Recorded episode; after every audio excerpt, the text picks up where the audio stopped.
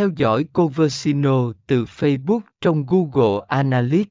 Phần 16.3 Đánh giá hiệu suất từng nội dung và đối tượng trên Facebook Ngoài việc phân tích chiến dịch, bạn cũng nên xem xét hiệu suất từng nội dung và đối tượng trên Facebook.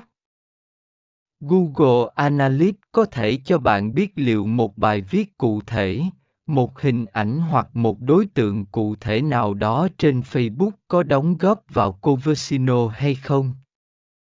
Điều này giúp bạn hiểu rõ hơn về sự tương tác của khách hàng với nội dung và đối tượng của bạn trên mạng xã hội.